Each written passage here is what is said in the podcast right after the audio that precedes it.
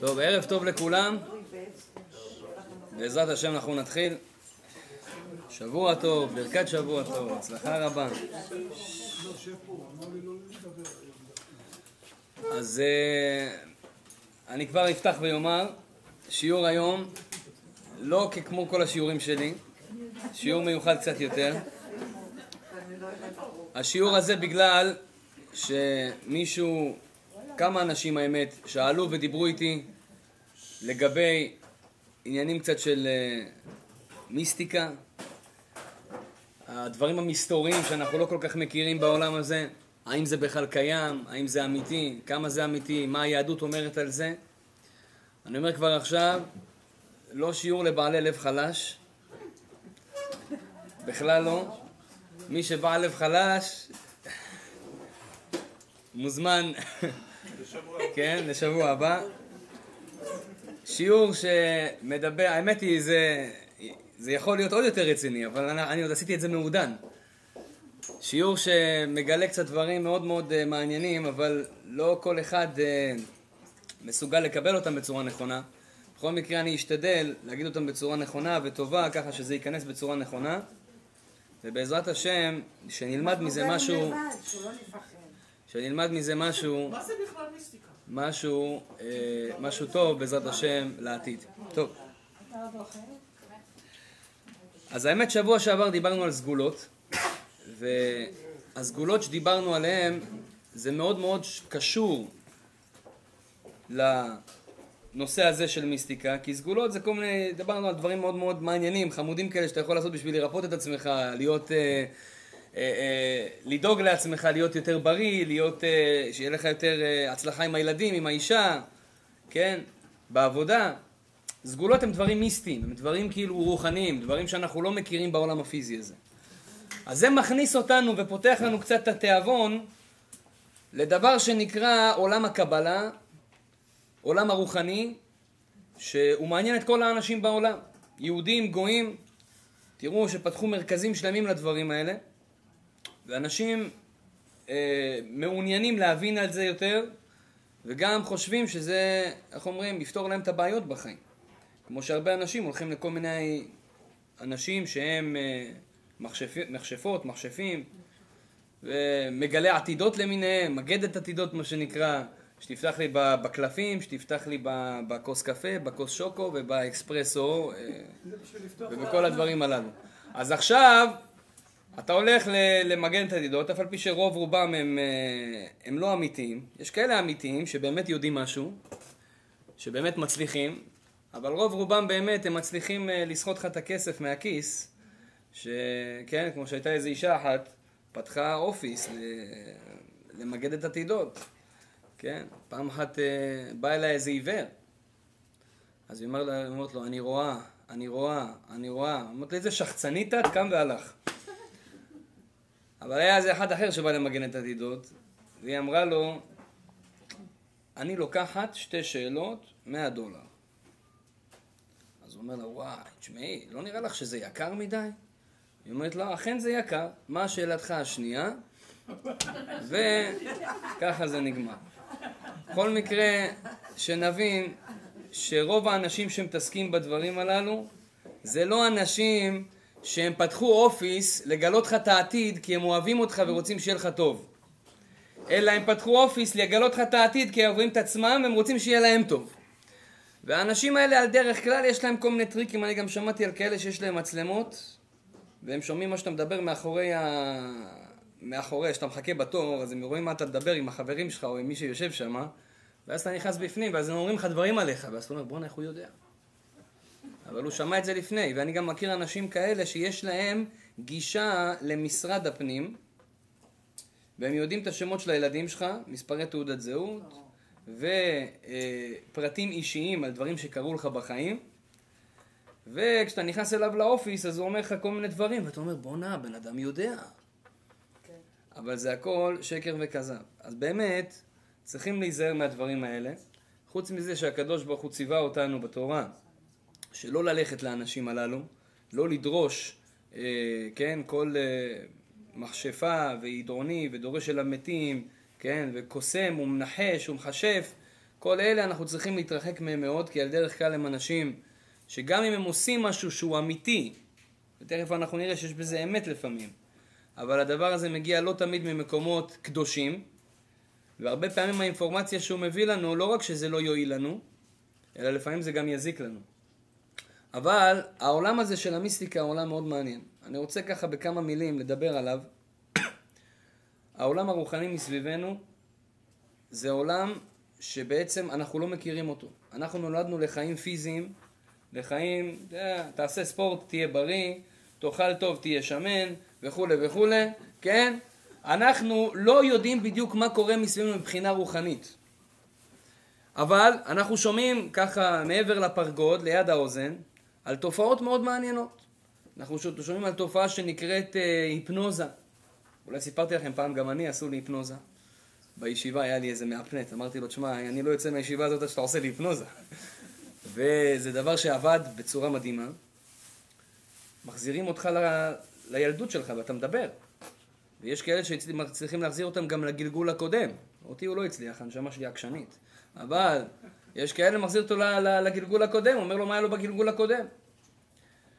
יש תופעות מאוד מעניינות שנקראות מוות קליני, שבן אדם נפטר מן העולם, רואה מה היה בעולם הבא קצת וחוזר בחזרה.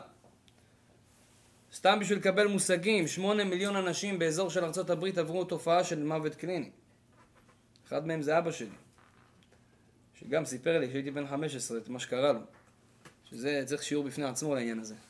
אבל יש תופעה של אנשים שיצאה הנשמה שלהם מהגוף, ריחפה, וחזרה בחזרה. הם ראו מה שהם ראו ויש לזה גם הוכחות. סתם רק דוגמה להגיד לך איך הוכחה. אבא שלי סיפר לי כשהייתי בן, אמרתי לכם, בן 15, שהוא עבר מוות קליני, הוא עשה תאונת דרכים, והתאונה הייתה כל כך קשה, שהוא עם הראש שלו שבר את ההגה. טוב, אבא שלי הוא בן אדם חזק, כן? יש לו ראש ראש. אז הוא עם הראש שלו שבר את ההגה. אמרתי, מסכן ההגה, מתעסק איתך? אבל בעיקרון הוא מת במקום, הוא היה בן 23, זה היה לפני שנולדתי. הוא מת במקום, בא בית חולים, רצו להוציא לו פתודה פטירה. אבל הוא בצד עצמו מרגיש שהנשמה שלו מרחפת. הוא אומר לי, אני יוצא. עכשיו, אבא שלי לא, לא היה בן אדם דתי. זה גם היה בברית המועצות לשעבר. הוא אומר לי, הנשמה שלי מרחפת מעל הגוף. עכשיו, אני רואה את עצמי, ככה שוכב על ההגה וההגה שבור, ואני רואה את עצמי, מה... כאילו, אני, אני שתי אנשים, כאילו. אני רואה את הגוף שלי למטה, ואני רואה את עצמי מלמעלה. עכשיו, אני כבר חשבתי, שמע, אבא שלי הוזה, אולי הוא לקח משהו, לא יודע. עם כל הכבוד. אתה רואה את עצמך מלמעלה. ואז הוא אומר לך, תשמע, אני רואה אור, והאור הזה זה אור כאילו, אור כיפי כזה, אין אור כזה בעולם הזה, זה אור שאני לא יודע, זה כאילו, אתה יודע שזה בורא עולם, אבל אתה, אתה לא מכיר את האור הזה. ואתה כאילו, האור הזה משפיע לך אהבה ושמחה, וכאילו בא לך להיצמד לאור הזה. הוא אומר, זו הרגשה שבחיים שלך אתה לא הרגשת בעולם הזה, ואתה לא יכול להרגיש אותה גם, אי אפשר גם להסביר אותה. ואתה נמשך לאור הזה, ואז אתה נכנס לתוך מנהרה, בקיצור הוא מספר שם את כל העניינים. זה אולי להרצאה אחרת שנעשה אולי בנושא הזה מתישהו. אבל הנקודה, הוא אומר לי, אני ריחפתי מעל הנשמה. עכשיו, אני רואה דודה שלי עוברת את הכביש, כן? היא באה להרצאות בדרך כלל, אבל היא לא פה עכשיו, היא הייתה אומרת לכם. היא, עוברת, היא רואה הדודה שלי, היא עוברת את הכביש עם בעלה, והם היו רחוקים. והוא ראה אותה עוברים את הכביש. ואחרי שהוא חזר לחיים, אז הוא שאל אותה, תגידי, נכון שבזמן כזה וכזה את עברת את הכביש שם ושם? היא אומרת, כן. נכון, היה תאונת דרכים? כן, זה הייתי אני. היא אומרת, כן, ראינו שיש תאונת דרכים, אבל לא ידענו שזה אתה. זאת אומרת, הוא ראה אותה מלמעלה, זו הוכחה חותכת שהבן אדם ראה. הרי איך הוא יכול לראות אותם במרחקים כאלו? בתוך האוטו. אז כששמעתי את זה אמרתי, בואנה, תשמע, הוא לא לקח משהו, זה אמיתי. זה אמיתי. זאת אומרת, יש תופעה שבן אדם יוצא מהגוף שלו. וזה לא קרה לבן אדם אחד ושתיים, להרבה אנשים. אז זה גם דבר שהוא מיסטי. יש עוד תופעה שנקראת גלגול נשמות. כולנו שמענו על זה. יש ילדים, בני ארבע, מתחילים לדבר לך, אומרים לך, תשמע, אני הייתי עם מישהו אחר בגלגול הקודם, מתחיל לספר לך סיפורים. כן, אני ראיתי על זה, ראיתי על זה המון, אני חקרתי, כש, כשאני התחזקתי ב, ב, ביהדות, אני הייתי עקשן מאוד. כן, אני עד שמוכיחים לי מיליון אחוז שזה אמת, אני לא, לא עושה שום דבר. אז, אז חקרתי כל הדברים המיסטיים האלה, עניינו אותי מאוד. אז רציתי לראות, מה, יש דבר כזה גלגול נשמות, אין דבר כזה גלגול נשמות. אז הסתכלתי כל מיני uh, סרטים על הנושא הזה, ויש ילדים בני ארבע וחצי, עכשיו ילד בן ארבע וחצי, אתה לא יכול, הוא לא יכול לזייף לך. אתה לא יכול ללמד אותו, תגיד תגיד ככה, תגיד ככה, אי אפשר. מתחיל להגיד לך אינפורמציות שאתה, שאתה, שאתה לא יכול לתאר בכלל. ילד פתאום בקיא בכל ה... בשפות אחרות. הילד יודע איטלקית שוטף, הוא בכלל נולד באמריקה. מאיפה הוא למד איטלקית? לא בגן, לא בשום מקום. הילד יודע דברים על העבר, הוא אומר, קוראים לי בשם אחר. ראיתי איזה סרטון על איזה ילד אחד באמריקה, בן ארבע וחצי, שהוא יודע את כל הסוגים של המטוסים, ש... מטוסי קרב שיש בעולם. והוא יודע כל אחד כמה שוקל ואיזה טילים יש לו. ומה השם של הטילים שלהם. בסוף אבא שלו חיפש בגוגל וזה, גילה שהוא היה איזה טייס במלחמת העולם הראשונה והם הפגישו אותו ביחד עם מישהו שהיה חי מאותה תקופה. הוא בן 90 ומשהו והוא בן 4 וחצי, מכירים אחד את השני כמו, כמו אחים. אז אתה רואה, יש פתאום תופעות כאלה ואתה שומע אותן ליד, ליד, ליד האוזן שלך ואתה אומר בואנה בואנה רגע רגע רגע. אז יש גם עולם כזה, מיסטי כזה, רוחני מסביבם. אז, אז זה דבר שני. אם אנחנו שומעים תופעות של אה, חלומות, שזה דבר שכולנו חווים. שזה, כן, לפעמים זה כיף, לפעמים זה פחות כיף, תלוי למי. אבל חלומות זה דבר שהוא רוחני כזה, כאילו, מאיפה זה בא לי פתאום? עכשיו, שתבינו, יש אנשים שיש להם חלומות מציאותיים. עכשיו, אני חקרתי את הנושא. למה חקרתי? עוד פעם, אבא שלי, אבא שלי הוא אדם מאוד רוחני. אז הוא, כשהייתי ילד, הוא היה, היה בבוקר קם, היה מספר לאמא שלי את כל החלומות. אתם יודעים, בעל ואישה שאוהבים אחד את השני, אז גם את החלומות הם משתפים. אז הם, היה משתף אותה, והיה אומר לה, אני זוכר בשנת 95, היינו בארץ, גרים בכרמיאל, הוא היה, הוא סיפר לאמא שלי, אבא שלי היה עובד בחברת חשמל, כן? אז עובד בחברת חשמל בחיפה, אז שמה, יש להם כל הצוות שלהם וזה, הוא רואה בחלום שראש הממשלה, אה, יצחק רבין, בא לחברת חשמל, לוחץ לכולם את היד, אומר להם, חבר'ה, ביי, אני הולך. אני הולך מהעולם. הוא קם בבוקר, אבא שלי, אומר לאמא שלי, תשמעי, לא יודע, היום בא לי יצחק רבין בחלום, בא לחברת חשמל, אומר לנו, תשמעו חבר'ה, אני הולך מהעולם, אומר לנו שלום, עושה לנו ככה. בערב ההורים שלי יושבים, רואים טלוויזיה. פתאום מפסיק השידור, רצחו את יצחק רבין. הוא מקבל צמרמורת בכל הגוף. כאילו, רגע, רגע, רגע, מה... אני הלילה חלמתי על זה. עכשיו, זו תופעה שהמשיכה איתו כל החיים. הוא חלם, היה רעידת אדמה בטורקיה. הוא חלם, הוא חלם יום לפני שיש רעידת אדמה. בערב יש רעידת אדמה. דברים כאלה. עכשיו, אני, גם היה לי כמה דברים כאלה בעצמי, ויש הרבה אנשים שאני שומע, כן? יש להם איזה חלומות, כן? יש כל מיני חלומות, יש גם ספרים לפירוש חלומות. כן? יש למשל הרבה אנשים מפחדים על חלומות של אה, נפילת שיניים. אתם מכירים את החלומות האלה? כולם שואלים לך, הרב נפל לישן בחלום, מה זה אומר? אז כולם יודעים שזה אומר דברים לא טובים, אבל האמת היא, אל תיקחו את זה, כי זה לא תמיד ככה. צריך תמיד לפרש את החלום. כי לפעמים יש נפילת שיניים שהיא כן טובה. אבל בעיקרון, נפילת שיניים שנופל לך שן בחלום, זה יכול לסמל חס ושלום על מוות של מישהו במשפחה. אז עכשיו, אני פעם אחת עשיתי שיעור לצעירים, נתתי להם איזה שיעור כזה יפה, אחרי השיעור בא לי איזה אחד, אומר לי, תשמע הרב, פה פה בקנדה, אומר לי, תשמע, מה אומר חלום על שיניים? שנופל לך שן. עכשיו אני נזהרתי, לא רציתי להגיד לו, אמרתי לו, תשמע, תלוי בחלום, הרבה פעמים זה יכול לסמל טוב, אבל הרבה, יש פעמים שזה חס ושלום יכול לסמל שמישהו במשפחה יכול למות. צריך, ברגע שיש לך חלום כזה, צריך לעשות הטבת חלום, ולעשות איזה שהם דברים בשביל לבטל את הגזרה. הוא אומר לי, ביום שחלמתי שנפל לי שן, אבא שלי נפטר באותו יום. אז פתאום אתה רואה הדברים האלה, כאילו, רגע, רגע, יש פה עולם רוחני מעניין. יש אנשים שיודעים עתידות, שבא להם אינפורמציה מן השמיים, ואתה רואה את זה בחיי היומיום שלך. ואתה שואל פתאום, רגע, רגע, זה לא, זה לא העולם הפיזי שאני מכיר. יש כל מיני תופעות. יש תופעה של... אה, תופעה שאני נחשפתי אליה לא מזמן. אנשים שמתו, שבאים בדמות בעולם הזה. עכשיו תקשיבו, אני לפני כמה חודשים עשיתי שבע ברכות לאחד מה... אה, חיתנו איזה... חיתנתי אחד מהקהילה שלנו, בקהילה שלי פה, ועשיתי להם שבע ברכות, הזמינו אותי פעם אחת לשבע ברכות, שניתן שם דברי תורה והכל. ואותה משפחה נפטרה להם אה, דודה, ממש שנתיים לפני. עכשיו, דיברתי איתם קצת על דברים כזה של אה, מיסטיקה וזה, הם אוהבים את הדברים האלה. ואז אחד האנשים שם בא, אומר לי, בוא תשמע, הרב, אני מראה לך משהו, אתה בשוק. עכשיו, אני מכיר את האישה הזאת שמתה. היא הייתה שכנה שלי. היא מתה מסרטן בגיל 40, והוא אומר לי, אנחנו שנתיים אחרי שהיא נפטרה, צילמנו משהו בבית, ובתמונה הפרצוף שלה. עכשיו אמרתי לו, תשמע, אני לא מאמין לך עד שתראה לי. הוא מראה לי תמונה בטלפון, הפרצוף שלה בתוך התמונה. צל כזאתי, אבל ממש בדיוק הפרצוף שלה. כאילו אף אחד, כל אחד יגיד שזו היא. עכשיו אני הייתי בשוק. איך זה ייתכן?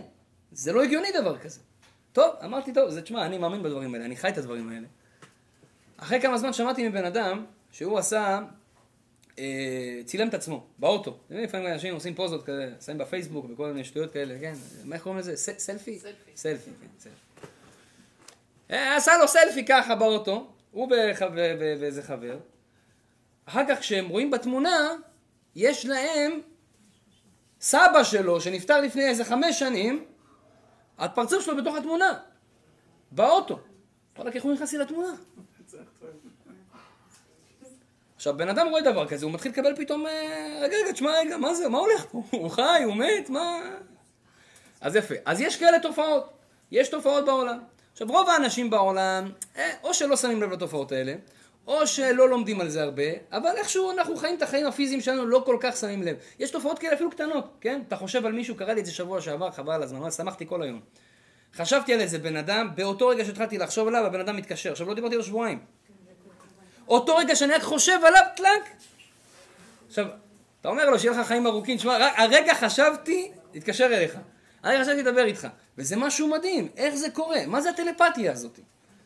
מה זה התקשור הזה, הרוחני הזה? מה זה התדרים הגליים האלה שאנחנו לא מבינים אותם? אז זה מה שנקרא, זה סתם ככה הבאתי לכם דוגמה, כן? על כל נושא בפני עצמו צריך לעשות הרצאה. אבל הבאתי לכם דוגמה, יש עולם מיסטי פה, מסביבנו, שאנחנו, כן? אה, אה, לא מכירים. ובתלמוד ובזוהר ובכל ספרי התורה, בעצם הדברים האלה מובאים הרבה. כשאני נחשפתי לאינפורמציה הזאת, כן, אספר לכם סיפור, אמרתי לכם את זה אולי פעם,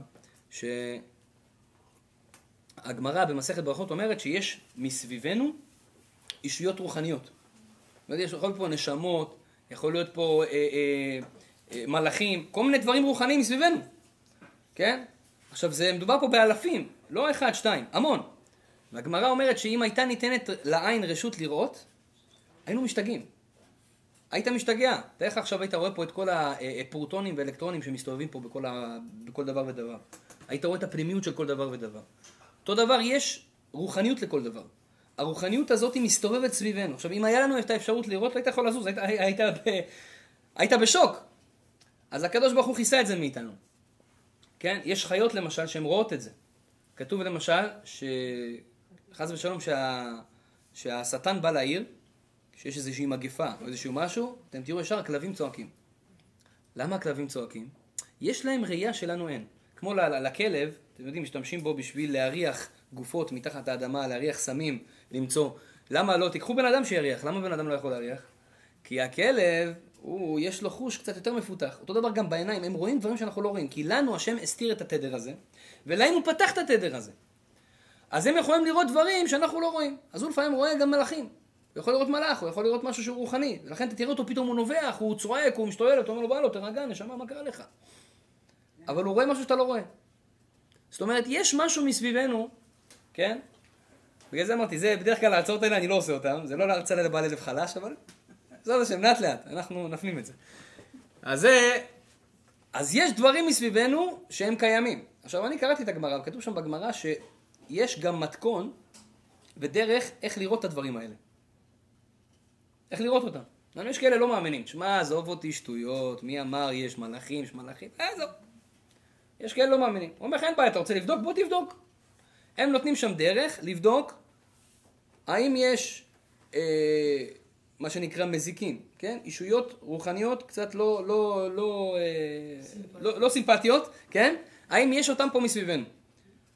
אז אומרת הגמרא, שאדם יכול ללכת לישון בלילה, בחדר שאין שם אף אחד, אה, לפני חצות, ילך לישון, ישים קמח ליד המיטה, ילך לישון, ויראה בבוקר על הקמח עקבות של תרנגולים. מה זה העקבות האלה של התרנגולים? זה אותם מזיקים שבגלל שהקמח הוא מאוד מאוד דק והם רוחניים, יש להם כביכול אפשרות לראות אותם שם. דרך אגב, בארץ ישראל זה לא יעבוד, רק בחוץ לארץ. עכשיו אנחנו, תשמע, אנחנו בתור בחורים, בתור בחורים, ניסינו הדבר. אני זוכר, בניו יורק, עשינו את הדבר הזה, תשמע, אתה קם בבוקר, אתה רואה כבוד של תרנגולים. עכשיו אתה אומר, וואו. אז הבנו, הגמרא לא מדברת שטויות. עכשיו, אחר כך הגמרא שם אומרת, אם אתה רוצה לראות אותם בעיניים, יש גם דרך לעשות את זה. אבל זה אני כבר לא אגיד לכם איך, כי שלא יהיו פה איזה משוגעים עכשיו שיעשו את זה. אבל אין, אין דרך חזרה משם, זה כבר אתה, זהו, נגעת נסעת. היה גם, הגמרא מספרת על אחד מהאמוראים, אה, הבן של אביי, שהוא עשה את זה, והוא השתגע. כל חכמי ישראל ישבו בתענית והתפללו עליו שיחזור. וברוך השם חזר לו הנורמליות. הדברים האלה לא פשוטים. זאת אומרת, אבל למה אני אומר לכם את זה? יש דברים בעולם שלנו שאנחנו לא רואים בעיניים. הדברים האלה הם משפיעים עלינו, הדברים האלה הם קיימים, הם נמצאים, אנחנו לא רואים אותם. עכשיו, חוץ מהעובדה שהדברים האלה הם הוכחה מדהימה שהיהדות היא אמת, כן? כאילו, מה השאלה שיש בדרך כלל לאנשים, כן? כשבאים להיחשף לחומר אה, של, של יהדות ודברים כאלה. אתה אומר לך, תשמע, מי אמר לך שזה נכון? אולי אין נשמה, אולי אין את כל הבורא עולם, חס ושלום, אולי אין את כל הדברים האלה שאתם אומרים, אולי זה לא קיים. פתאום כשאתה רואה יש עולם רוחני, ויש הוכחות לזה בעולם הפיזי שלנו, תופעות כמו שאמרתי לך, מוות קליני, כן? יש הרבה אנשים אומרים לי, תשמע, מי אמר לך שיש עולם הבא? מישהו חזר משם? אז היום אני אומר לו, כן. הרבה אנשים חזרו משם. יש הוכחות לדבר הזה, ודאי. אז אה, יש דבר כזה שנקרא גלגול נשמות. יש ילדים שמספרים על זה. יש תופעות שנקראות טלפ... דברים רוחניים. פתאום אתה רואה, יש עולם רוחני. אז זה מוכיח לך שבעצם כל הדברים שהתורה שלנו אמרה לנו, זה אמת. ואנחנו היום, בעידן המודרני, יכולים להוכיח את זה בצורה אפילו של scientific proof, של, של, של, של מדע. אבל, מה זה נותן לנו האינפורמציה הזאת? זה נותן לנו דבר גדול מאוד. חוץ מזה שזה מוכיח לנו שהיהדות היא אמת ובורא עולם קיים, זה נותן לנו פתרון לבעיות שלנו. מה הכוונה? הרבה אנשים יש להם בעיות בחיים. כל אחד עם הבעיות שלו. כן? אחד יש לו בעיות בריאותיות, בעיות עם, ה, עם הילדים, בעיות עם האישה, בעיות עם עצמו, כן? הם מסובכים בעצמם, כן? הוא הולך לפסיכולוג, כן? זה בדרך כלל מה? היום כבר לא יודעים לאן ללכת. הדוקטור כבר, השם יעזור, הוא, אף אחד כבר לא מאמין בו. אז הולכים לפסיכולוג, כן? פסיכולוג הוא יפתור לנו את כל, ה... את כל, ה... את כל הבעיות, כן? תשמע, איזה אחד הלך לפסיכולוג, אמר לו, תשמע, פסיכולוג אמר לו, איך קוראים לך? אמר לו, אברהם.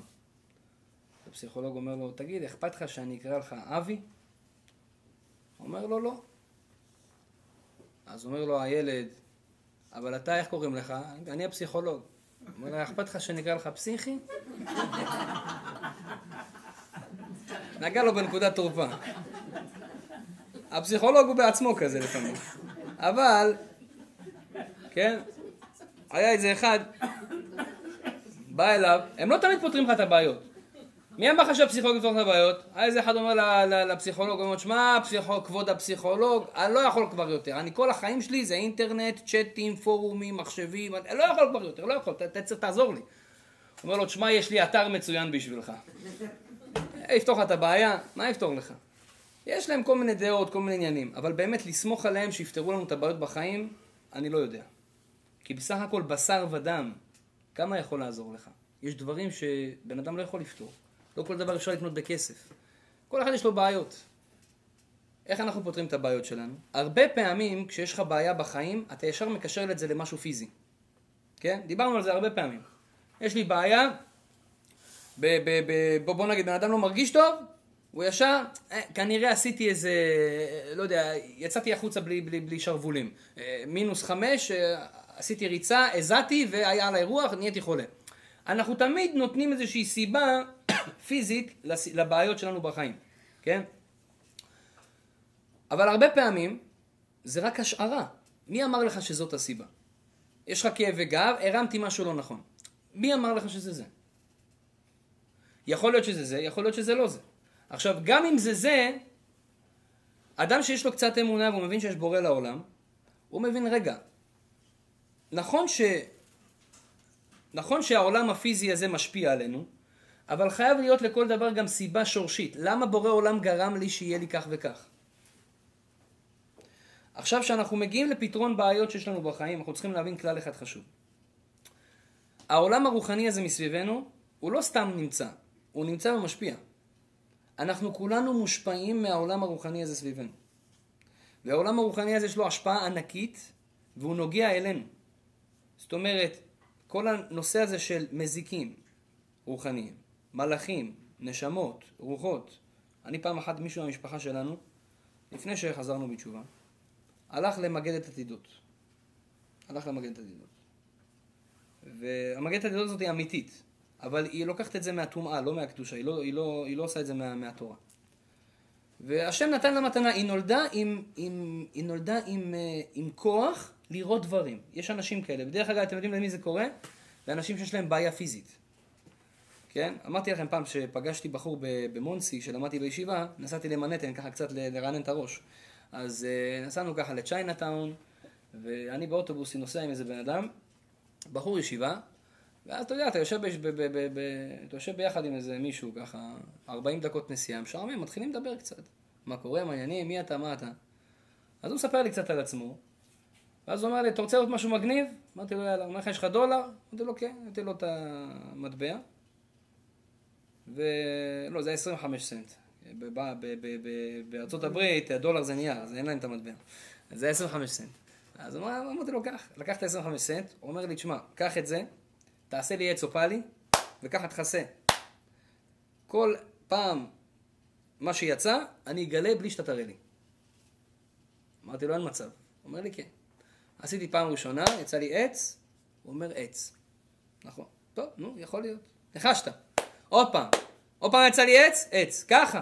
איזה עשר פעמים. הבן אדם כל פעם ידע מה יש לי. אמרתי לו, מה, מה יש לך פה? מצלמות? מה, איפה אתה יודע את זה? אמר לי, תשמע, אני כשהייתי ילד, קיבלתי מכה בראש, מאיזה שולחן או משהו כזה, לקחו אותי בית חולים, עזרה ראשונה, מאותו יום, פשוט, לא יודע איך, אל תשאל אותי איך גם, כל פעם שמישהו עושה עץ אופלי, פשוט בא לי מול העיניים את מה שיש לו בידיים. אני לא יכול להסביר לך את זה. פשוט בא לי מול העיניים. עכשיו אמרתי לו, תשמע אחי, אתה יכול לעשות הופעות? אמר לי, מה אני אעשה הופעה? רק עץ אופלי אני יודע, מה אני אעשה הופעה?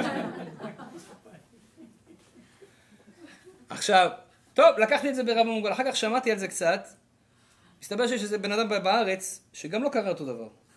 קיבל מכה בראש, כן? והוא גאון מתמטי, יענו, המחשב, מה שיכול לעשות לך חשוב במתמטיקה, הוא גם ממשיך לך את המחשב. שאל אותו שורש של 1252, הוא יגיד לך 42.542345. אם המחשב תעשה את זה, כשיגמר המחשב הוא ממשיך להגיד לך את המספרים. גאון. זה בן אדם שזז לו משהו, בן אדם הזה לקח את כל דפי זהב. אתה יודע מה זה דפי זהב? אתה לא זוכר כבר, אתה הרבה שנים לא היית שם, אה? דפי זהב. כל ה... כן? מה שזה, היום כבר יש 144, אתה מתקשר, אה, כן? איך אתה יודע, איך, ישראלים מתקשר ל-144? איך אתה יודע, הם הכי מצחיקים אותי ישראלים. אפשר לקבל את איציק אה, מחיפה? איזה איציק? נו נו, זה עם הטלטלים. כן. בקיצור, אז אתה, יש לך דפי זהב. הבן אדם למד את כל דפי זהב בעל פה בשנייה. יש לו זיכרון, משהו מדהים, מאז שהוא קיבל מכה בראש. הוא לקח, נתן את זה למישהו בקהל, אמר לו, תגיד לי איזה שם, באיזה מקום שאתה רוצה, כן? איציק ביטון, אה, שכונת אה, הרצל שלוש, חיפה. הוא אומר לך את הטלפון בעל פה. יש בן אדם כזה בארץ היום.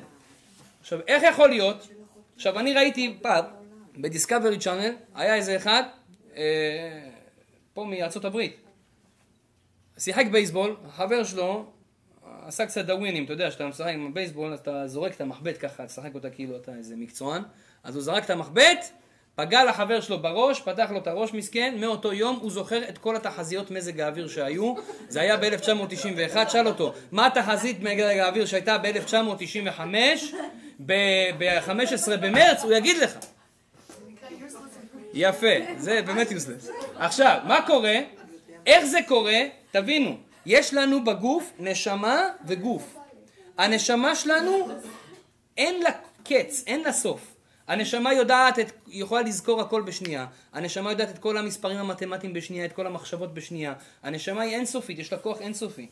רק מה, היא מוגבלת בגוף. ברגע שהגוף נהיה מוגבל, אז מה קורה לנשמה? היא פורצת דרך אותו מקום והיא נהיית גאונית.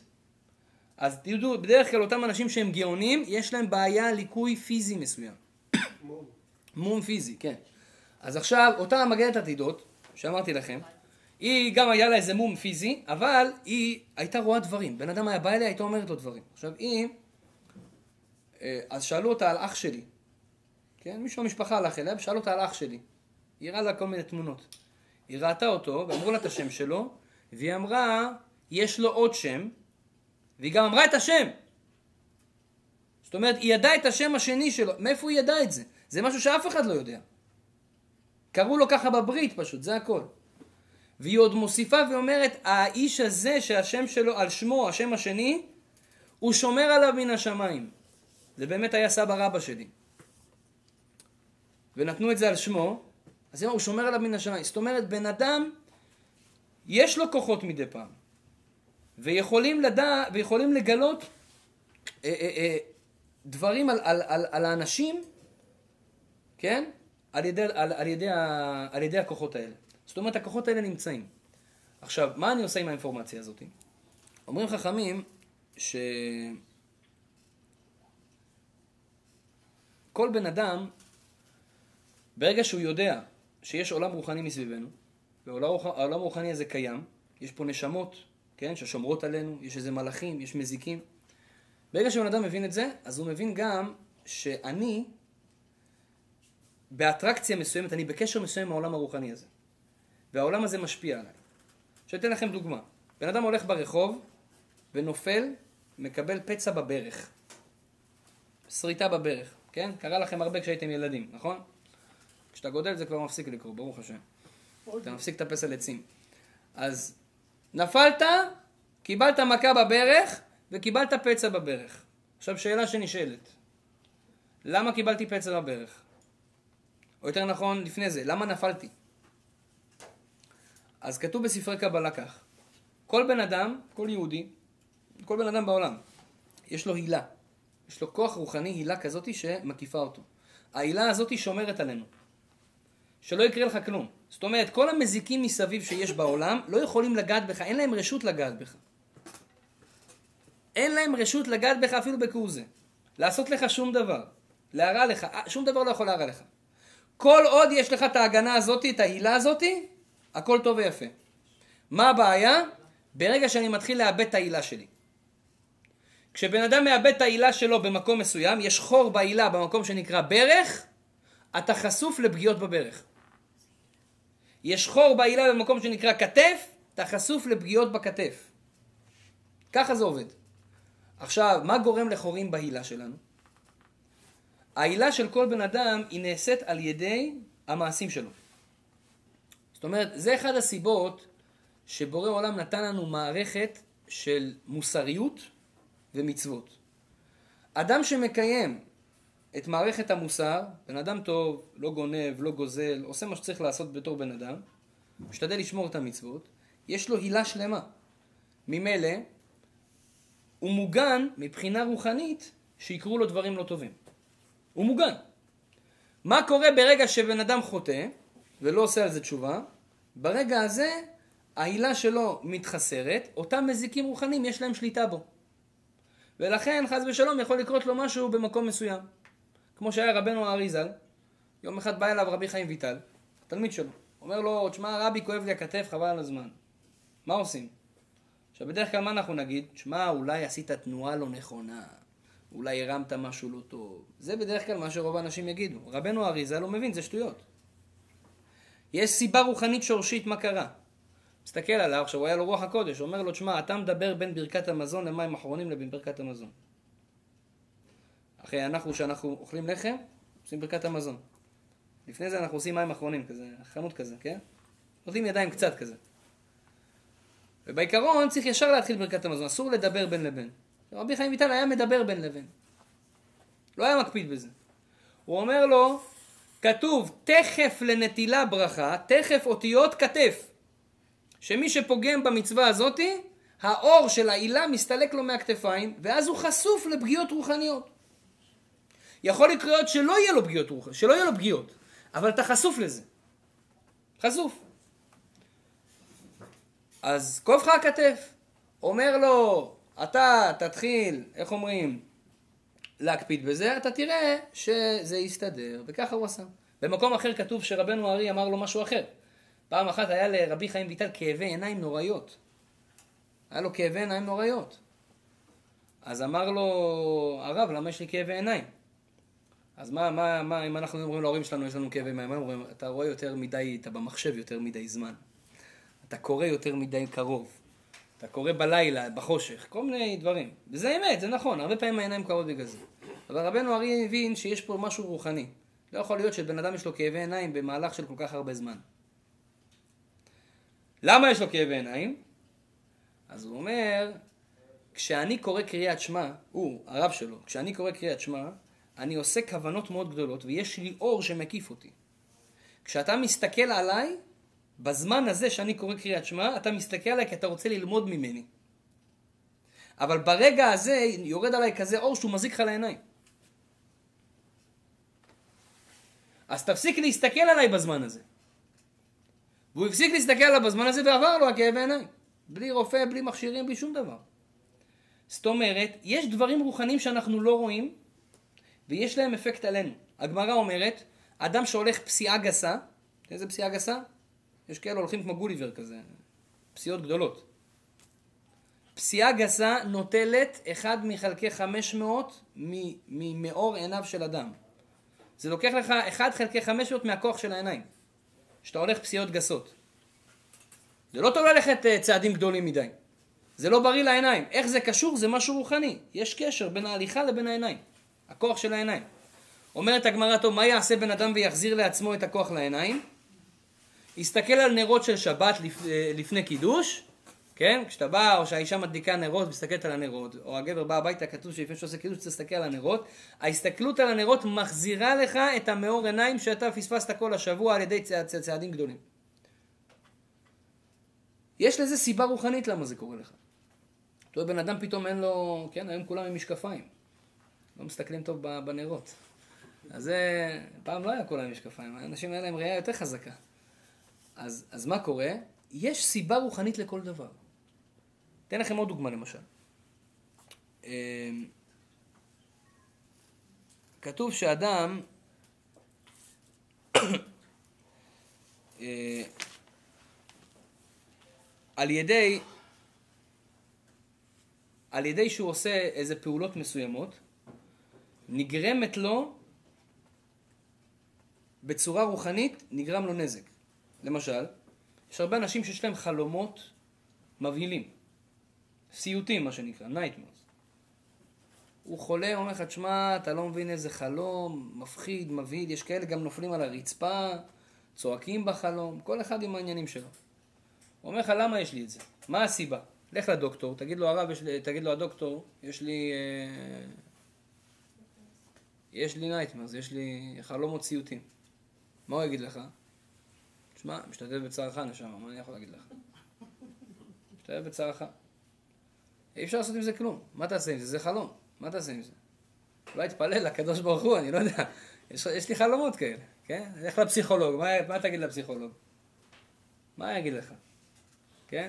אחד הלך לפסיכולוג, אמר לו, כבוד הפסיכולוג, אשתי מאוד ילדותית. אמר לו, איך זה מתבטא? אמר לו, היא גונבת לי את הצעצועים באמבטיה.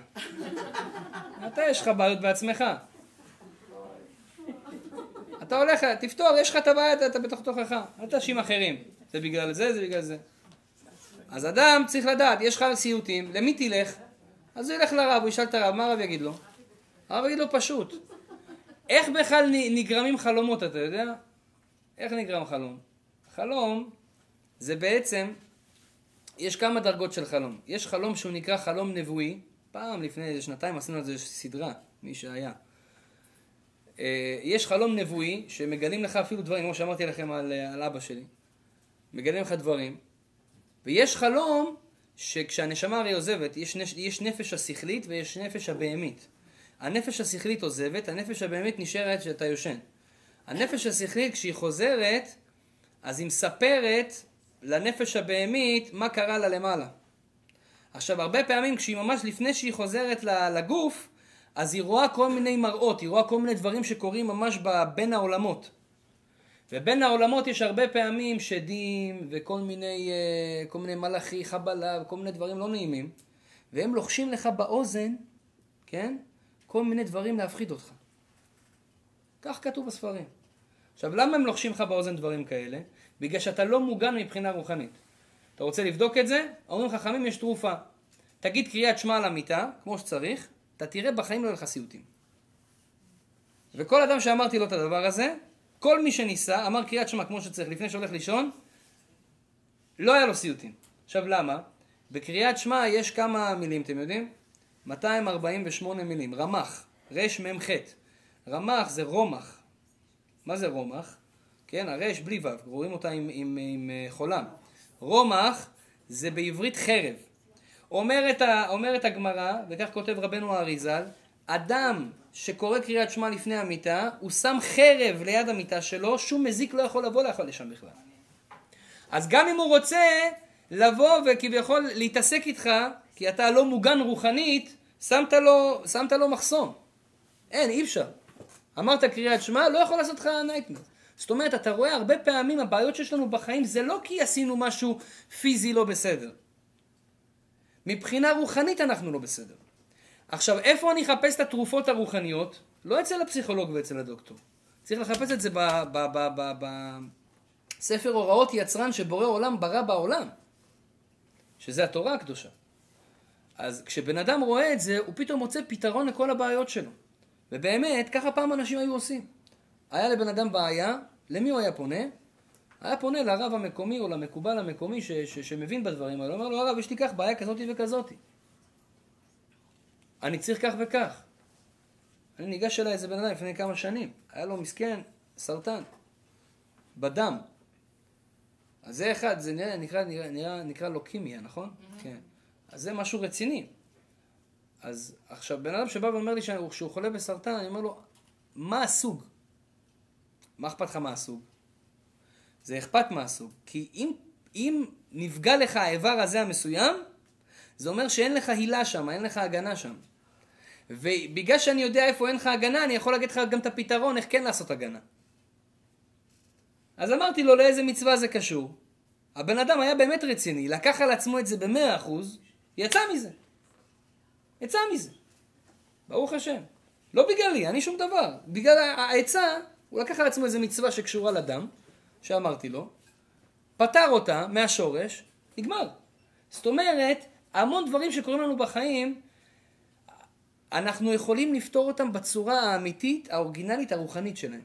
עכשיו זה גם בכל הדברים האחרים, לא רק בדברים פיזיים של רפואות הגוף, גם בדברים של, אה, אתה יודע, דברים שאתה רוצה שיהיה לך בחיים.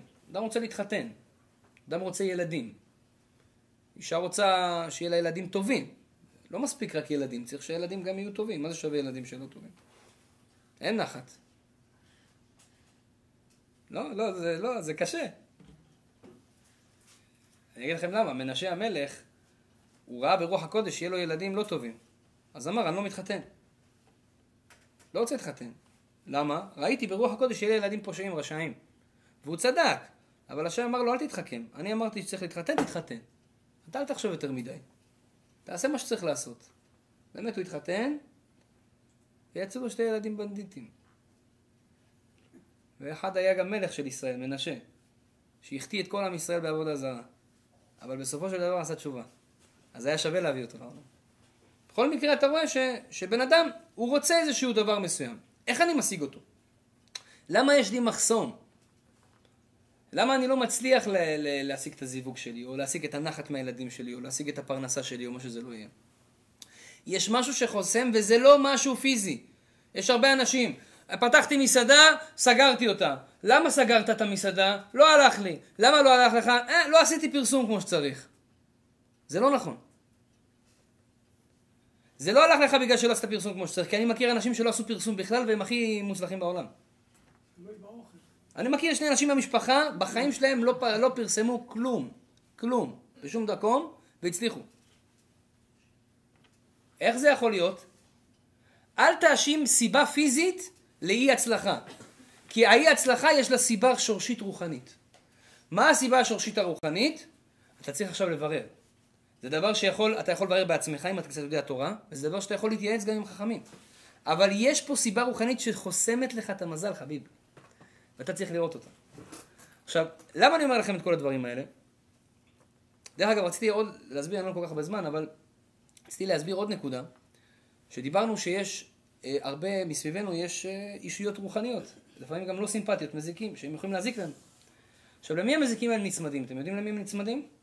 דווקא לאנשים קדושים. בגלל זה תשימו לב, יש אה, בגמרא כתוב, יולדת ותינוק, 30 יום, כן, בקרוב יולדת אצל כל הנשים שצריכות להיכנס להיריון, יולדת ותינוק, 30 יום אחרי הלידה, אסור להם להיות לבד. צריכים להיות, כשהם בחוץ, צריכים להיות עם מישהו. צריכה שמירה כתוב. כן? יש כאלה לקחו את זה בהגזמה, לא תצאי מהבית, שערי בבית, זה הגזמה, זה, זה לא נכון. בגמרא כתוב 30 יום, אם היא יוצאת החוצה, תצא עם מישהו שיתלווה אליה. למה? כי היא עכשיו ברמה מאוד גבוהה רוחנית. היא עכשיו ילדה, זה, זה, זה דבר גדול, לידה זה דבר גדול. תינוק הוא קדוש מאוד, אין לו שום חטא. כן? אם אתם רוצים ברכה, קחו תינוק, שימו את היד שלו לכם, שיברך אתכם. ברכה הכי טובה. אין לו כלום, הוא נקי, נקי, נקי מהכל. תינוק, אין. אה? טוב, זה מה שהיה היה. אבל הוא נקי עכשיו. הרגע למד תורה בבטן של אמא שלו עם המלאך. אין, אין, אין צדיק יותר גדול מתינוק. אז התינוק הזה עכשיו, הוא קדוש, יש בו הרבה אור. המזיקים הרוחניים, איך הם חיים? איך הם חיים? ממה הם חיים? כל העולם הוא ניזון רוחנית אנרגטית מהקדושה, מהעולם הקדוש. גם המזיקים הרוחניים הם צריכים קדושה בשביל לחיות. איפה הם יספגו קדושה? אצל יהודים. איפה הם יספגו? אצל תינוקות, אצל יולדות, אצל אנשים שהם קדושים, שהרגע עשו מצווה. בגלל זה דרך אגב כשאנחנו עושים מצוות הרבה פעמים, תראו בברכת הלבנה למשל, אדם שעושה ברכת הלבנה, אחרי זה תראו, מי שבא בבית הכנסת יראה מראה מלבב. אנשים מסתכלים על ירח, מברכים את הירח, ואחר כך לוקחים את הבגדים ועושים ככה. מה נסגר עם האנשים? מה אתם מנהל את הבגדים? למה?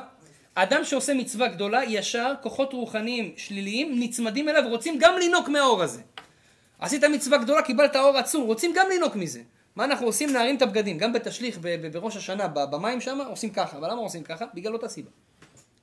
נצמדים בך אותם אישויות רוחניות. עכשיו, במי הם נצמדים? אמרנו, באנשים קדושים. בגלל זה אנשים קדושים צריכים מאוד להיזהר. לא ללכת לבד ברחוב. כתוב גם תלמיד חכם, אסור לו ללכת יחידי בלילה. כן? בוא נגיד שבן אדם תלמיד חכם, בקרוב אצל כולכם, כן? הולכים בחוץ, בלילה, אסור לך ללכת לבד. למה? המזיקים הרוחניים מתגרים בך כי אתה מאוד קדוש. הם רוצים לנוק ממך קדושה. תלך עם עוד מישהו, יש בזה שמירה. כשיש שתי אנשים יש שמירה. לא סתם יש כאלה מפחדים בלילה ללכת לבד. לא הרגשה רוחנית כזאת. לא חשוב באיזה מדינה. כן, לא משנה. אז עכשיו, אותם אנשים שהם קדושים, כן? אישה בהיריון גם, אותו דבר. יש לה תינוק בפנים, תינוק צדיק, קדוש. היא צריכה שמירה, צריכה להיזהר. אותו דבר כתוב תלמיד חכם שיש לו כתם בבגד, זה לא טוב. למה? הכתמים זה מקום של לכלוך, מקום של טומאה. אתה בעצם נותן מקום לאותן אישויות רוחניות לינוק ממך קדושה. אל תיתן להם מקום, תהיה נקי. יש בזה הרבה עניינים. זאת אומרת, אנחנו רואים שהעולם הרוחני משפיע עלינו. כולנו מושפעים. דרך אגב, יש הרבה אנשים שרוצים ללמוד קבלה. הרב, למדתי קבלה, זוהר, עניינים, תן לי סודות, והם רוצים לעוף באוויר קצת. היום הרבה כאלה. יש אחד בא אליי לא מזמן, אומר לי, הרב, אני רוצה ללמוד, אבל רק קבלה. מסכן, ההוא כולו, בכלל לא יודע, עכשיו הוא שתי טריפים בבוקר, שתי טריפים בלילה, כל היום עושה רק שטויות, רוצה ללמוד קבלה. קבלה זה לאנשים רציניים. לא כל אחד יכול ללמוד קבלה. עכשיו בוא נגיד ואנחנו כן נלמד אותו. אתם יודעים מה יקרה לבן אדם מסכן? יש כזה, אנשים יודעים, מי שלומד קבלה משתגע. למה הוא משתגע, אתם יודעים? אני אגיד לכם למה. קבלה זה, זה תורה, זה סודות התורה. זה אור ענק. אדם שקורא משהו מהזוהר עם הבנה, הוא מקבל על עצמו עכשיו קדושה גדולה מאוד לגוף. עכשיו, אם אתה, הגוף שלך לא מוגן, הוא טמא, אתה לא עושה מצוות, אתה לא מגן על עצמך, הרי המצוות אמרנו עושה הילה לאדם, אתה קיבלת על עצמך עכשיו אור גדול מאוד, כל המזיקים אומרים, חבר'ה, יש אוכל. יש אוכל, בשר, אנטריקוט, יאללה. אז איפה הולכים אצלו?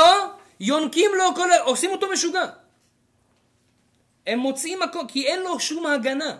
בגלל זה כתוב, אדם שלומד קבלה, הוא חייב גם לעשות, לשמור על, על הגוף שלו מבחינה רוחנית פרוטקטד. אתה חייב, למשל, אדם, אדם לומד קבלה, אבל הוא לא שומר דברים בסיסיים שצריכים לשמור, אוכל לא כשר למשל, ולומד קבלה. אוי ואבוי, מה יקרה לבן אדם הזה? ישתגע. אז מה עושים? צריכים להזהיר את האנשים האלה. עכשיו, אם בן אדם לא יודע את כל האינפורמציה שאמרתי לכם עכשיו, זה רק על קצה המזלג, יש עולם רוחני מסביבנו שהוא קיים. עכשיו נגיע לנקודה שרציתי להגיע. כל זה הקדמה.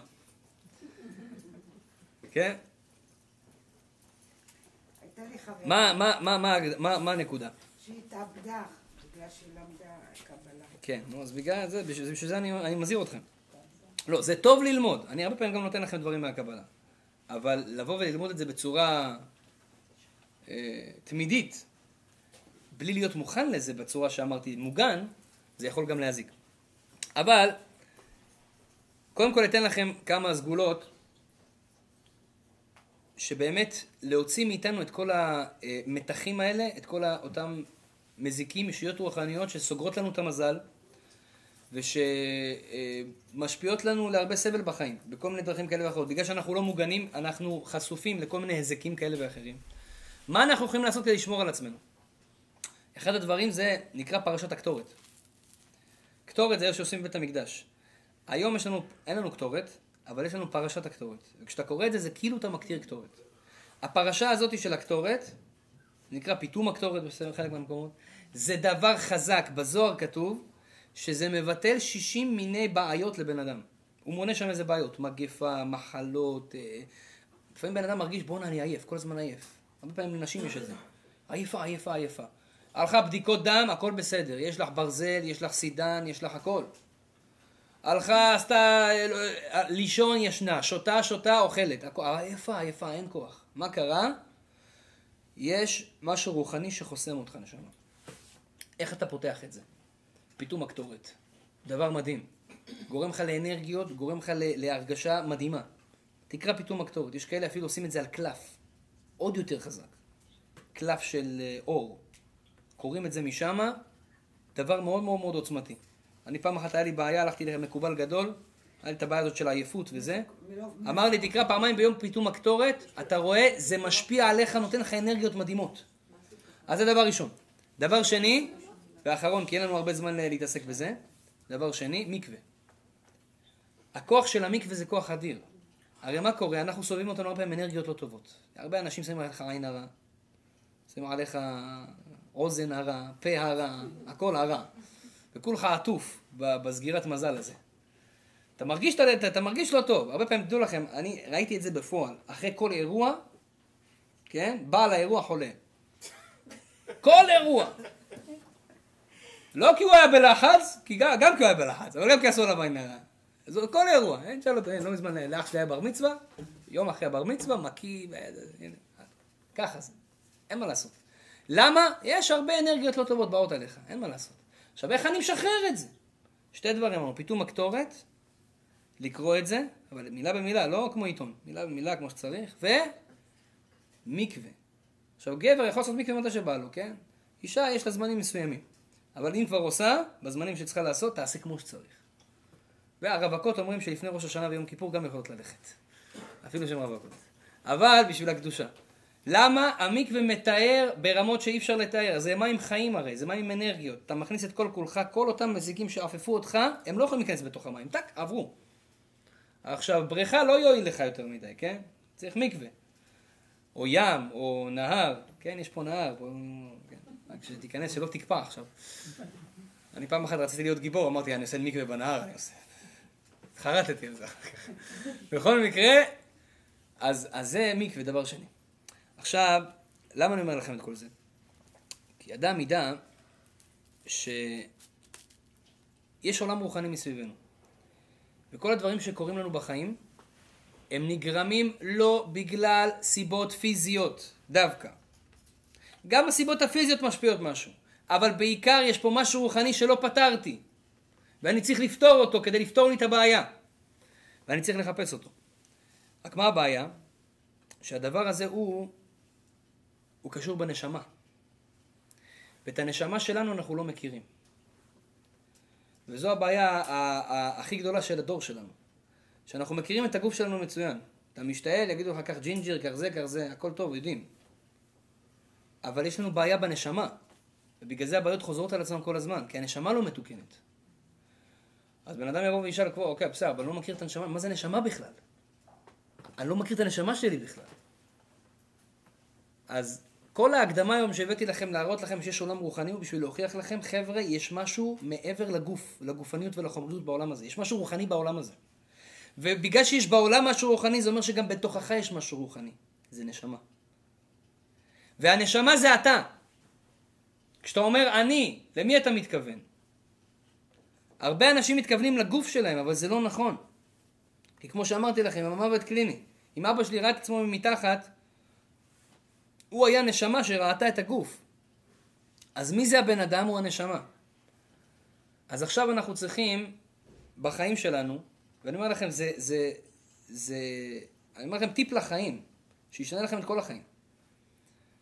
אדם צריך להבין מה עיקר בחיים ומה טפל בחיים. אם אמרנו שבעצם רוב הבעיות שלנו קורות בגלל שיש לנו חסימות רוחניות ולא בגלל שיש לנו בעיות פיזיות, אז זה אומר שהבעיות הפנימיות שלנו קורות בגלל שיש לנו בעיה בנשמה ולא בעיה פיזית. ובעצם זה אומר שעיקר החיים שלנו זה אמורים להיות חיים רוחניים ולא חיים פיזיים. זה עיקר החיים שלנו. אבל לצערנו הרב באנו לעולם הזה, וכל מה שמעניין בעולם הזה זה רק דברים פיזיים. מכוניות, בתים, כסף, שופינג. אז הדברים האלה הם מעניינים אותנו, אבל זה לא העיקר בחיים. זה כמו שאתמול הייתי באזכרה, סיפרתי להם סיפור אמיתי, בלוס אנג'לס, לפני, 25, אה, אה, לפני כמה חודשים, אני חושב, לא זוכר. היה, לצערנו הרב, משפחה יהודית, נפטר ילד בתאונת דרכים, בחור בן 25. וכולם היו, איך אומרים, בחור ממש ממשפחה גבוהה, טובה ומוצלח והכל. והזמינו איזה רב לדרוש שם בהלוויה. זה היה רב חכם. ותשמעו מה הרב אמר. מאוד אהבתי מה שהרב אמר. הוא התחיל את, הנאום שלו, והוא אמר כמה חבל שאיבדנו בחור כזה, שכבר בגיל כזה צעיר, היה לו, מס, היה לו הרבה כסף. וגר בגיל כזה צעיר, הוא היה סוחר בבורסה ומצליח. והיה לו אוטו למבורגיני אדומה. ולא רק זה, כולם התחילו כבר להגיד, מה, אתה יודע, אנשים התחילו לדבר, כאילו, מה, אכפת לי למבורגיני עכשיו, בן אדם נפטר, כאילו, מה, מדברים על, אתה יודע, אבל בסדר, הוא ראה שהקהל קצת אה, זה, אבל הוא המשיך. ולא רק זה, היה לו עיניים כחולות, ובלונדיני, ואיזה ג'ל הוא היה שם בשיער, ואיזה קוצים, ו... לא היה עליו בגד אף פעם שהוא לא מותג. טומי איפילגר, כל הקרוקודילים, כולם היו אצלו.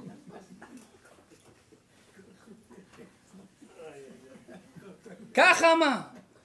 והוא היה כזה, ונעליים כל הזמן, והגית בו המבלה, רק נייק. לא לובש נעליים אחרות, והחברה הכי טובה, וכל פעם שיוצא משהו חדש... בקיצור, התחיל להגיד להם שמה... עד שבא איזה חבר אחד, אתה יודע, תשמע, באנו פה להלוויה, הוא מתחיל... זה רב זה? דבר על המעשים שהוא עשה, על הדברים הטובים שהוא עשה, על החיים הפנימי, העזרה לזולת. מה אכפת לנו למבורגיני? למי מעניין מעיניים? כבר אין את זה, הוא נפטר. ואז... עכשיו למה הוא אמר את זה? כי הוא ראה את הציבור שם, כולם אמריקאים, אוהבים את החיים, חופשות, עניינים, בלאגנים, שערות, למבורגינים, אכלנו לו שם בחנייה אחד אחרי השני. אז הוא אמר, אה, אז זה מה שמעניין? אומר להם הרב. אז למה בחיים אתם כל הזמן רק מתעניינים במה שאני אמרתי לפני שנייה? כל היום אתם מתעסקים רק בלמבורגינים ובשערות ובעיניים ובאיפור ובבגדים וב... זה מה שמעניין את כולכם כל הזמן. אז כשמישהו נפטר פתאום זה לא מעניין? זה לא חשוב? אבל זה מה שאנחנו עושים כל החיים. ואז כולם כאילו הבינו את המסר. ותשמע, בעינינו הרב צודק. ואז הם כאילו, נכון רגע, החיים הפנימיים זה מה שחשוב. הנשמה. אז בן אדם צריך להבין, אנחנו חיים בעולם הזה, באנו לעולם פיזי מאוד, אבל העולם הזה משקר עלינו. הוא עובד עלינו בעיניים. כי באמת מה שחשוב פה זה חיים רוחניים. והוכחנו שהחיים הרוחניים מסביבנו הם משפיעים לנו על כל העניינים, והם היותר חשובים מהחיים הפיזיים. אז מה היה בן אדם אמור לעשות? היה אמור להיות יותר רוחני מאשר שהוא מתעסק בחיים הגשמיים. אבל למה אנחנו לא כאלה? אנחנו לא מרגישים את הנשמה. אני רוצה לתת לכם טיפים איך להרגיש את הנשמה שלכם. איך אנחנו מרגישים את הנשמה שלנו? אתם יודעים דבר ראשון, בשביל להרגיש את הנשמה, אתה צריך להתחיל לזהות את עצמך כנשמה. מי אני? נשמה אני. אני נשמה, כן? אני היה לי תקופה, איזה שנה, שקראתי לאשתי כל הזמן נשמה. למה? אני אגיד לכם באמת, למה עשיתי את זה? רציתי להתרגל לעובדה שאני לא חי עם אשתי עם הגוף שלה. אני חי עם הנשמה שלה. אני אוהב את הנשמה שלה. מה הכוונה? לא משנה מה יהיה בגוף בסופו של דבר, כי בסופו של דבר כולנו... מסתמכים. כן? נהיים כמו מקופלת כזה. לא נעים. לא נשארים יפים לנצח, אין מה לעשות. היום קראו לי לעשות אה, אה, אה, שיעור לגיל הזהב. פעם ראשונה אני עושה שיעור לגיל הזהב, אני אומר את האמת. טוב, הלכתי בגיל בשעה אחת, אמרו לי תבוא וזה, בית של איזה עשיר מופלג, מסתבר שאני גם מכיר אותו, ברוך השם עושה מצווה. כל האלה הפנסיונרים שמסכנים אין להם הרבה מה לעשות בחיים, הם יושבים, נותנים להם אוכל, מרק וזה, ושומעים דברי תורה. אז אני הייתי צריך לתת להם שיעור, נתתי להם שיעור על שמחה קצת. אבל אתה רואה אנשים, כאילו, תשמע, לא יכולתי להצביע על מישהו יפה שם. סליחה, כאילו, כן? אני מצטער, אבל לא, אתה לא יכול, איזה יפה, לא, הוא לא, הוא, הוא לא נראה טוב כבר.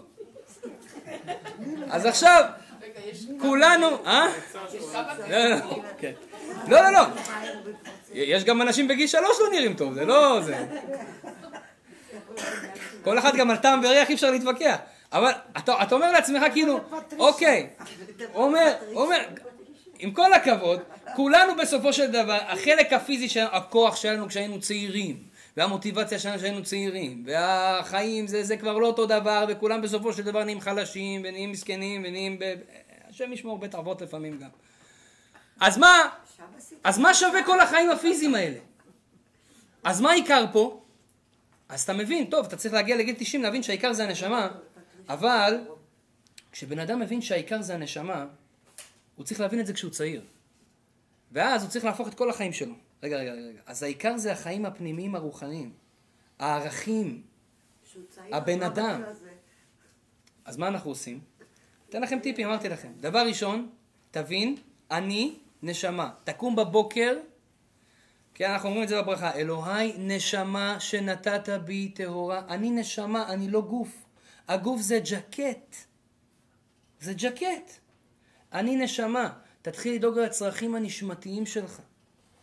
איך מאכילים נשמה? אתה לא יודע, תשאל את הרב, אבל איך מאכילים נשמה? איך נהנים עם נשמה? מה זה עולם רוחני? מה זה הנשמה שלי? איך היא בנויה? מה זה כל הבעיות הפסיכולוגיות שיש לי? זה הכל בעיות בנשמה, איך אני פותר אותן? רבותיי, אם בן אדם מזהה את עצמו בנש... כנשמה, הוא גם מזהה את החבר שלו כמו נשמה. מה הכוונה? נשמה שנתת בי טהורה, מה הכוונה? הנשמה שלנו היא טהורה. אנחנו חלק מהקדוש ברוך הוא. כל אחד מאיתנו זה חלק מהשם. אתה יודע מה זה להיות חלק מהשם? אתה משהו מדהים. אתה חלק מבורא עולם. יש לך חבר, הרבה פעמים אנחנו מרמים את החברים שלנו, משקרים אותם, מדברים אליהם לא יפה, מבזים אותם, מורידים אותם. אם בן אדם מסתכל על החבר שלו בתור נשמה, אתה חלק מהקדוש ברוך הוא, יפחד לשקר לו. הוא יעריך, יבין עם מי אני מדבר פה. אני מדבר פה עם יהודי נשמה טהורה, איך אני יכול אז ושלום לבזות אותו? אתם יודעים, אני הרבה פעמים קורא לי בתור רב, אנשים פונים אליי, ואני מנסה להתחזק בזה. הרבה פעמים אני כאילו כזה קצת איגנור. אתה יודע מה זה? כאילו לא, לא שם לב. חמש, חמש אנשים מדברים אליך בפעם אחת, אז אתה, יש כאלה שאתה שם לב אליהם, יש כאלה שאתה לא שם לב אליהם. אבל לאט לאט כמה שאני עובד לזהות את עצמי כתור נשמה, אני פתאום מתחיל להרגיש צער של יהודי אחר. ואני אומר, רגע, איך אני, איך, איך, אני בכלל העלבתי אותו? הוא, הוא, הוא, הוא, הוא חלק מהקדוש ברוך הוא. הוא נשמה. הוא, הוא, הוא משהו מיוחד. הוא נשמה יהודית. אתה מתחיל להעריך כל בן אדם ובן אדם. אתה מתחיל להבין שמאחורי הפרגוד הזה, הלבוש הזה של הגוף, שלא משנה איך אתה נראה, יפה, לא יפה, לא משנה מה, מה התכונות שלך, אתה בתוך תוכך משהו מדהים. אתה בתוך תוכך יציר כפיו של בורא עולם שהשם בחר בך מכל העמים ונתן לך את תורתו. ויכול להיות שכל העולם עומד עליך. עכשיו, יש אנשים כאלה פשוטים שאתם אפילו לא יודעים. אני פעם אחת עשיתי הרצאה לילדים בבית ספר. והמנהל של הבית ספר ביקש ממני לעשות להם הרצאה על בן אדם לחברו. למה? כי כל הזמן בהפסקות נותנים כאפות אחד לשני. טה טה טה טה טה, בועטים אחד בשני, כאפות אחד לשני, מרביצים אחד לשני. אין להם ערכים אחד לשני. אתה יודע איך זה ילדים. אמר הרב, אתה חייב לעשות משהו. הלכתי, נתתי להם שם הרצאה. מה אמרתי להם בהרצאה? אמרתי להם, אני לומד אתכם היום גלגול נשמות. ילדים בני עשר, תלמד אותם גלגול נשמות, הרב, מה נסגר איתך? אמרתי, רק זה יעזור. רק זה יעזור. טוב, מה אמרתי להם? אמרתי להם, תשמעו חבר'ה, יש דבר כזה גלגול נשמות, אדם מגיע לעולם הזה עוד פעם וזה. לא, לא היו בני עשר, היו בני ארבע עשרה. ואמרתי להם, תשמעו, הרבה פעמים צדיקים באים בחזרה לעולם הזה לתקן דברים קטנים. למשל, אמרתי להם, יכול להיות מאוד שמשה החבר שלכם בכיתה זה גלגול של רבי עקיבא. ורבי עקיבא היה צריך לתקן משהו קטן בחיים שלו, אז הוא בא בגלגול של משה. ועכשיו אתה בהפסקה נתת לו כאפה. וכשתגיע אחרי 120 שנה למעלה יגידו לך חביבי אתה נתת כאפה לרבי עקיבא. ואז אתה תגיד, הרי ריבונו של עולם, נראה לי יש לכם טעויות, למה רבי עקיבא חי אלפיים שנה לפניי, ואז הם יגידו לך, לא, לך יש טעות נשמה, רבי עקיבא זה היה מוישה. מאיפה אתה יודע מה ההערכה של כל יהודי ויהודי בעולם? מאיפה אתה יודע מי זה שיושב מולך איזה נשמה גבוהה הוא? והוא נשמה גבוהה. ברגע שאתה תתחיל להסתכל על אנשים בצורה רוחנית, על נשמות שלהם ולא על הגופות שלהם, אל תסתכל בקנקן, כן, יש כאלה אומרים, קח אותו הביתה. לא, אל תסתכל בקנקן, אלא במה שיש בו. זה בסמינר לגנבים. אל תסתכל במה שיש בו, מה זה מה שיש בו? אתה מסתכל, אנחנו שופטים אנשים לפי מראה פיזי, יש לך שיער כזה, אתה בן אדם כזה, אתה מדבר ככה. הוא יכול להיות רבי עקיבא מהלך, הוא יכול להיות ניצוץ של משה רבנו, איך אתה מעז בכלל לדבר עליו. ואם אנחנו נראה את העולם ככה, רבותיי, אנחנו נהיה האנשים הכי, הכי טובים בעולם. אתה בחיים נוטה להעיב זבוב. יש הרבה אנשים שיש להם מחלוקות. טוב, אני כבר גלשתי מהזמן, סיפור אחרון, מבטיח. הבן איש חי מספר את הסיפור הזה. כתוב שהייתה איזו אישה אחת, שהיא עשתה צרות לכלה שלה, אבל מה זה צרות? מסכנה, אתם יודעים, לפעמים חמה וכלה אין להם... אה, לא, הרבה פעמים יש, יש כזה, יש נדיר, אבל בדרך כלל הרבה פעמים אין להם... אה, במטבח. לא כל כך, לא כל כך, זה טוב. החמה הזאתי עשתה לכלה שלה, אבל מה זה חיים? הייתה בוכה כל יום הכלה, והייתה מייסרת אותה. עכשיו, האישה הזאתי, הייתה לה בת. הבת הזאת נפטרה בגיל צעיר. ואיך אומרים, זה כאב לה מאוד. והבן שלה התחתן אחרי הרבה שנים, והיא הייתה ממש מציירת את הכלה שלה. הם היו גרים באותו בית, היא מציירת אותה מאוד. ויום אחד כבר ממש הגיע הקש ששבר את גב הגמל, היא לא רצתה לראות אותה יותר הכלה והכל. הלכה לישון אותה חמה, שקעה החמה, והלכה לישון, ובלילה בחלום היא רואה חלום, ואומרים לה בחלום, שתדעי לך שהכלה שלך זה גלגול של הבת שלך שנפטרה. וגם נתנו לה הוכחות לזה. תשימי לב, יש לה עיניים ככה כמו שלה, ויש לה שם דומה לשלה, ויש לה זה. ופתאום היא מתחילה לקבל מושגים. מה עשיתי? מה עשיתי? אז היא קמה, הייתה בשוק, והלכה אליה ופשוט התחננה, ואני אומרת לה, אני, אני, אני כאילו, אני רק עכשיו הבנתי שאת את, את, את, את, את חלק ממני. פשוט לא פתחו לי את העיניים לפני זה. והמון פעמים יש אנשים שהם עושים לנו צרות ובעיות ואנשים שרבים איתנו. ותדע לך, רבנו ארי אומר, תדע לך, אלה האנשים שהכי לא, לא באים לך טוב בעיניים. אתה מכיר את האנשים האלה? כשאתה רואה אותם, אתה אומר, תשמע, אני שונא אותו, מה... זה, זה נקרא שנאה ממבט ראשון. הבן אדם הזה הוא הכי קרוב אליך בשורש נשמתך. ובגלל זה יש לך שנאה אליו. למה? כי אתם יונקים מאותו שורש. אז תדע לך שדווקא אלה, שיכול להיות שהכי עושים לך צרות בחיים. יש אדם שנולד ואימא שלו עושה לו בעיות. יש כזה הפוך, הבת שלו עושה לה בעיות. מי אמר לך שבגלגול הקודם זה לא היה הפוך? ואתה מתלונן על זה. אבל אם בן אדם רואה עם משקפיים רוחניות, משקפיים רוחניות, כמו שלמדנו היום, משקפיים של נשמות. הוא רואה את הסיטואציות בחיים, אז הוא מבין, אה, אז זה למה אני סובל. כי כנראה גם ככה זה היה לי, וזה תיקון, ויש עניין בזה. ולמה שאני אצייר בן אדם אחר? כי אולי הוא נשמה מאוד מאוד גבוהה. אני מסתכל על העולם בזווית ראייה של נשמה. ואז אני אומר לכם, כל אחד מאיתנו הוא יהיה פשוט נשמה. פשוט נשמה טהורה מהלכת. וזה התכלית של החיים. יהי רצון, זו הנקודה הכי חשובה שלדעתי רציתי להעביר פה במסר, לעצמי ולכולנו, שבאמת נתחיל לזהות את עצמנו בתור נשמות ולא בתור גופים. נתחיל להתעסק קצת יותר ברוחניות שלנו. כשאתה קם בבוקר, מה אתה עושה ראשון? אתה אוכל? דאגת לגוף שלך. תן קצת כוח לנשמה. תן לה כוח קודם, כי היא יותר חשובה. היא ממשיכה איתך גם אחר כך. אתה הולך לעבודה, לפני שאתה מתחיל את העסק. תן קצת כוח לנשמה. תן איזה תפילה, תן איזה לימוד תורה, תן איזה ברכה ברכות השחר. אתה רוצה לאכול משהו פיזי, ליהנות, ברוך השם, יש לך איזה תפוח, לא אכלת הרבה זמן תפוח, אתה רוצה ליהנות? תן איזה ברכה, מה אכפת לך? תן כוח לנשמה ביחד עם מה שאתה נותן כוח לגוף שלך. בן אדם רוצה לעשות איזשהו עסק, להתחיל במשהו, תן תפילה, תרים את העיניים שלך למעלה, תגיד ריבונו של עולם. תן לי הצלחה בזה. הבאת עכשיו אוכל לנשמה. רק בלבקש, דבר איתו במילים שלך. תן לי הצלחה, אני יודע שהכל תלוי בך. הכל זה אתה. אני לא אצליח רק אם אתה תעזור לי. לא משנה כמה כישרוני אני, כמה טוב אני, אני לא סומך על הגוף שלי בכלום. אני יודע שרק אתה תצליח אותי. ואז בעזרת השם, אם אדם ישלב בין הנשמה לגוף שלו, אבל ייתן קצת פור, איך שאומרים, לנשמה, אין ספק שהוא יהיה מוצלח בכל דרכיו, שיהיה, יישא חן וחסד בעיני כל רואיו. כי תדע לך, אם אתה מזהה את עצמך בתור נשמה, אנשים מסתכלים עליך ורואים נשמה. אוהבים אותך.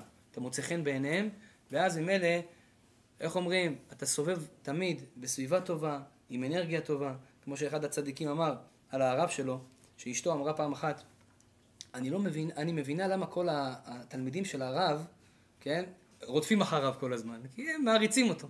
אבל פעם אחת נסענו לחו"ל, ואני רואה שגם גויים רודפים אחרי הרב. לא הבנתי מה הם, מה הם מצאו בו.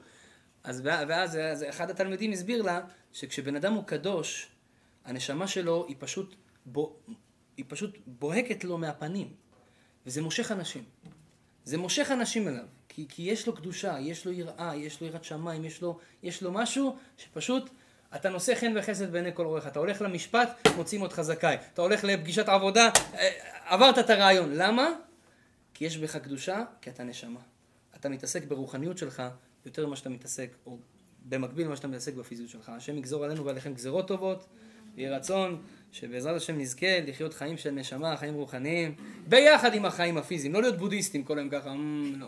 אנחנו משולבים, ביחד עם החיים הפיזיים, ובעזרת השם לעשות שילוב מנצח ומאוזן, כמו כל יהודי אמיתי בעולם הזה, אמן ואמן. תודה רבה ליעקב על הארגון של האוכל וכולי, ולאורי ולאשתו על המקום חזק וברוך.